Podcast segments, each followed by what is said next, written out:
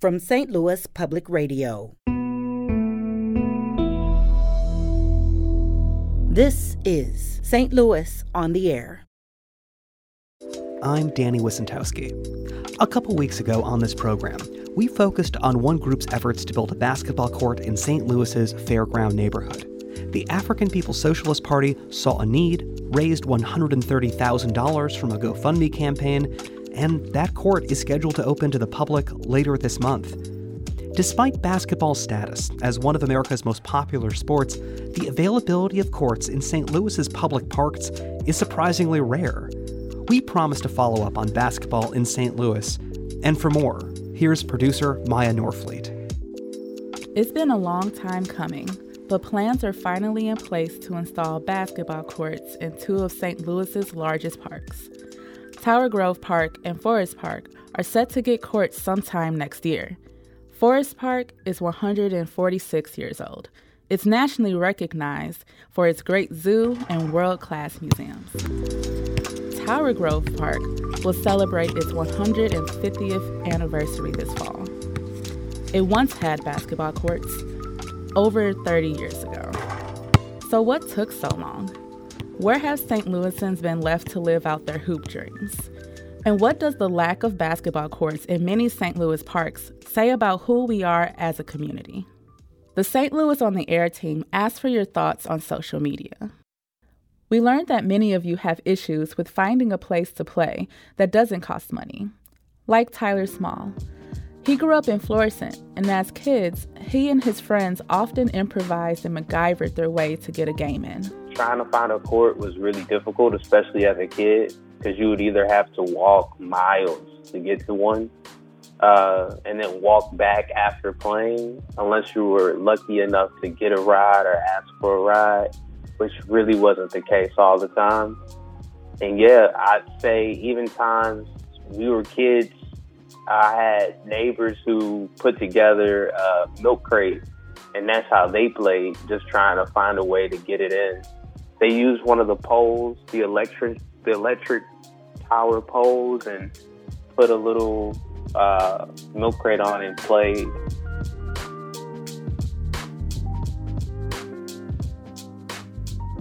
When moving from Chicago to play basketball at St. Louis Christian College in Florissant, Julian Brown inadvertently created a space for people in the community to play.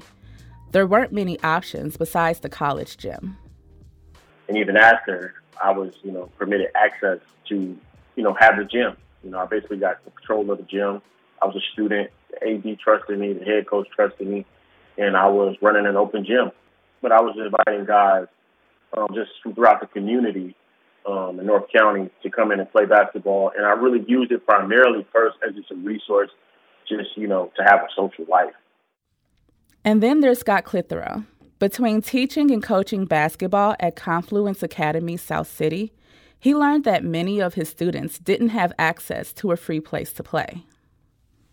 The kids that I I know go to the Y to play, um, and the Y is nice because it it's inside and it's secure, um, and there's you know some moderate adult supervision.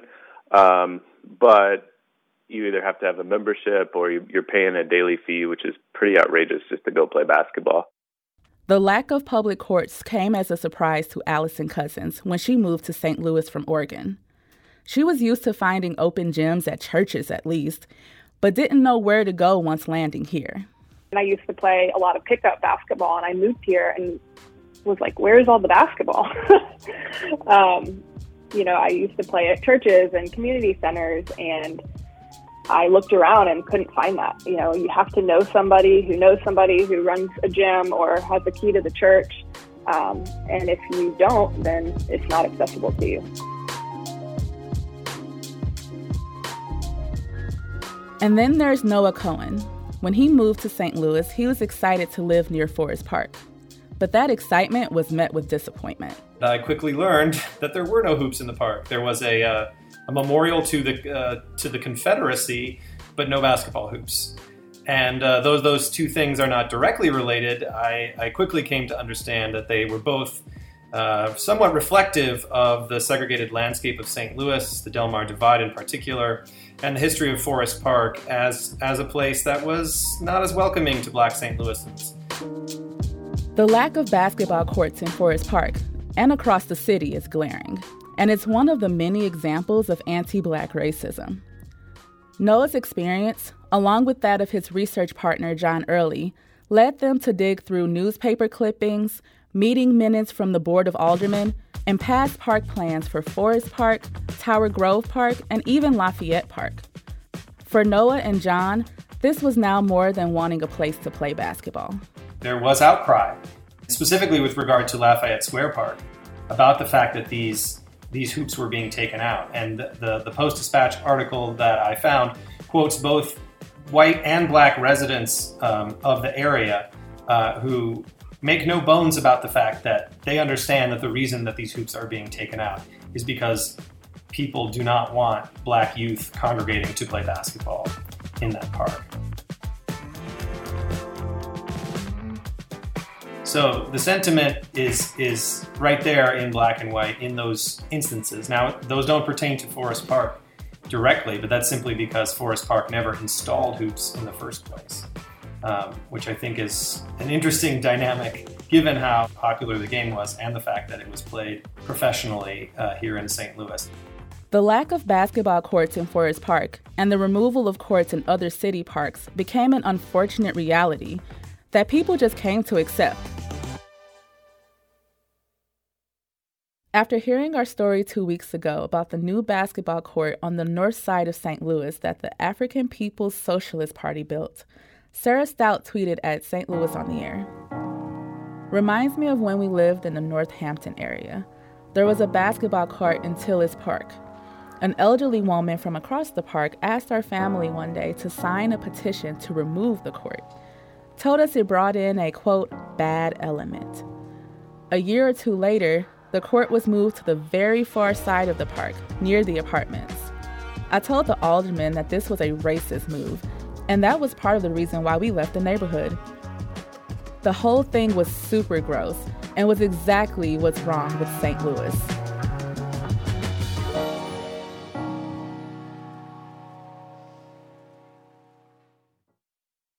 That was Sarah Stout in St. Louis. The website for the St. Louis Parks, Recreation, and Forestry Department shows there are 108 parks in the city. Only 31 of them have basketball courts, and of those 31 parks, just six are south of Delmar. A divide that raises questions about what sports and people are invited into some of the city's most advantaged neighborhoods. Even without public basketball courts over many years, people have found a way to bring basketball to their communities. The African People's Socialist Party, despite recently being raided by the FBI, is just about to open a crowd funded court in the Fairground neighborhood. When we last checked in with them, an artist had just finished painting the party's logo as center court. There's also Love Bank Park on Cherokee Street. That's a pocket park with one basketball hoop that was entirely funded by community members. And in Kinloch Park in North St. Louis County, artist William LaChance helped renovate three full size basketball courts with help from Project Backboard, that's a nonprofit dedicated to updating and bringing art to courts as a way to bring neighborhoods together.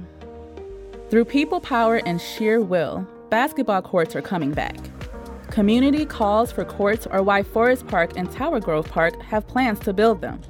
Bill Reininger is the executive director of Tower Grove Park, the largest independently managed public park in the city. Though many people say racist attitudes were behind the park removing basketball hoops in the late 90s, Bill says they were removed for safety reasons. There were basketball courts on the west side of the Roman Pavilion for a long time. They were removed due to the asphalt pad that was used as the court uh, deteriorating to a point where it was no longer safe. In 2017, however, Tower Grove Park's master plan laid out how basketball would return.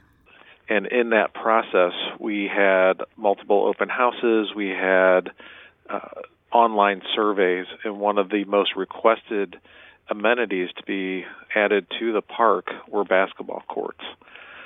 So it's really a community driven request that has put this uh, effort on the forefront of the activities that we're doing right now.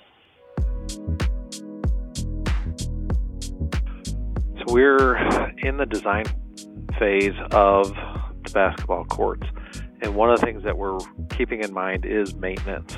So the courts that are going to be uh, put in are post tension concrete, which just means that they're really reinforced so they tend not to crack over time. They last for a really long time. It's a great playable surface.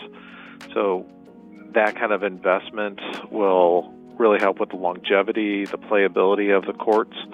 Uh, the design is really uh, going to be unique in the fact that we're trying to add uh, this new amenity into a National Historic Landmark park. So it's going to look a little bit different than some um, in the fact that we're trying to incorporate more of some of the historic materials of the park, such as uh, stone for seating walls, some nice landscaping throughout. The design that we're working on right now has two separate courts in it, so there there'll be full full size courts. So we'll be able to accommodate you know four half court games at one time. We're also going to be making sure that there are attachments to the nets to drop it down so that uh, kids of younger age, as well as those uh, who have varying abilities, have the opportunity to, to play on these courts as well.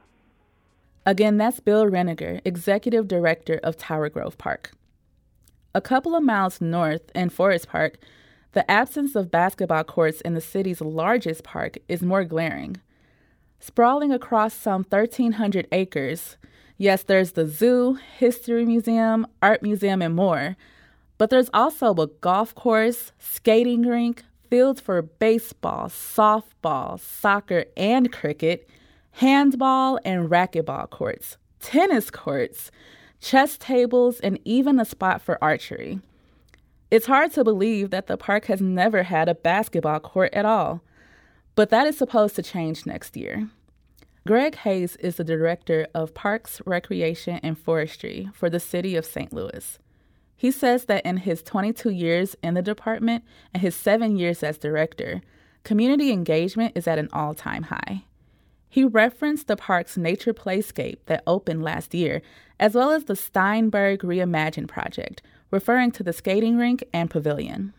Where there's going to be more community engagement, they've done surveys with Vector, uh, the local company Vector, and they're going to do some open house events in early October those are a couple examples. But yes, the the more community engagement we're embarking on with the prospect of basketball will be just as exciting. For the past three years, Forest Park has hosted public meetings to discuss the future of the park with an advisory board, the Parks Department, and concerned citizens. There's a nine step approval process that each new project goes through before breaking ground, and that includes new basketball courts step three goes to the advisory board, somewhat of a prospectus, if you will, a very general description of the proposed project. Subsequent to that, it goes to step six, which is essentially 50% design. And then finally, step nine, which goes to the Forest Park Advisory Board, and they are advisory to the Director of Parks. I am in that position at this time and they recommend it for approval or they recommend that it not be approved. So we are through step three. We continue to have discussions. At the same time, we have, have a couple other major projects going, and then we had some other projects completed.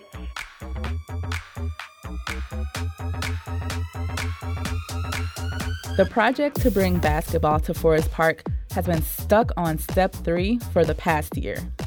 Last year, St. Louis Public Radio's Rachel Lippmann reported on basketball courts coming to Tower Grove Park and Forest Park, likely by 2023. At the time, Greg Hayes said serious conversations about adding courts to Forest Park started around early 2020.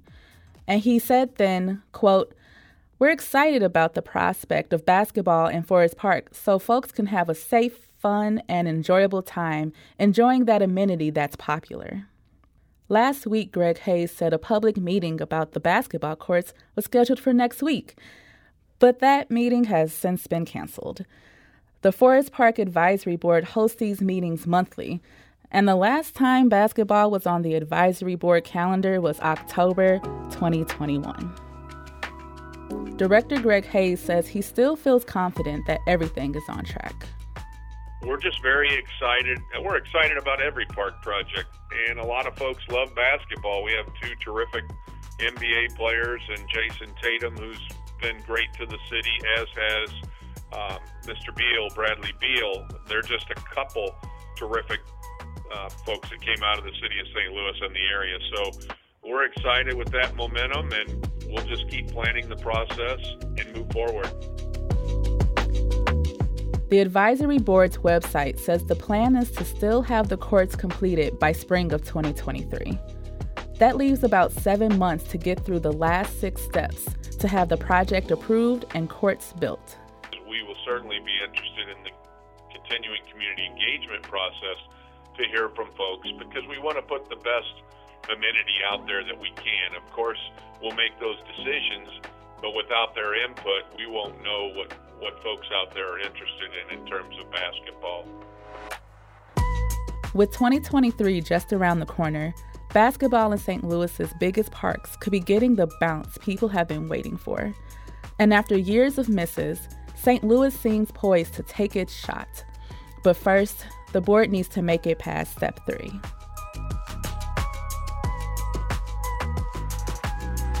That was St. Louis on the Air producer Maya Norfleet. To see a map of where basketball courts are in St. Louis and to read more about plans for basketball courts in Tower Grove Park and Forest Park, visit stlonair.show.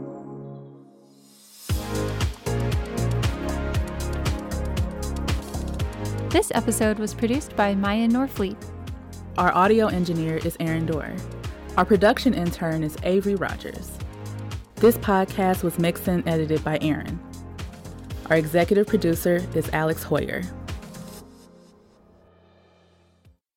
St. Louis on the Air is a production of St. Louis Public Radio. Understanding starts here. Podcast proudly supports St. Louis artists by using music from Life Creative Group. Do you find yourself regularly listening to episodes of St. Louis on the Air? Suggest us to a friend you think might enjoy our conversations, and leave us a review and rating on Apple Podcasts on the App Store. It's the simplest way to help people discover our show. Thank you. St. Louis Public Radio is a member supported service of the University of Missouri St. Louis.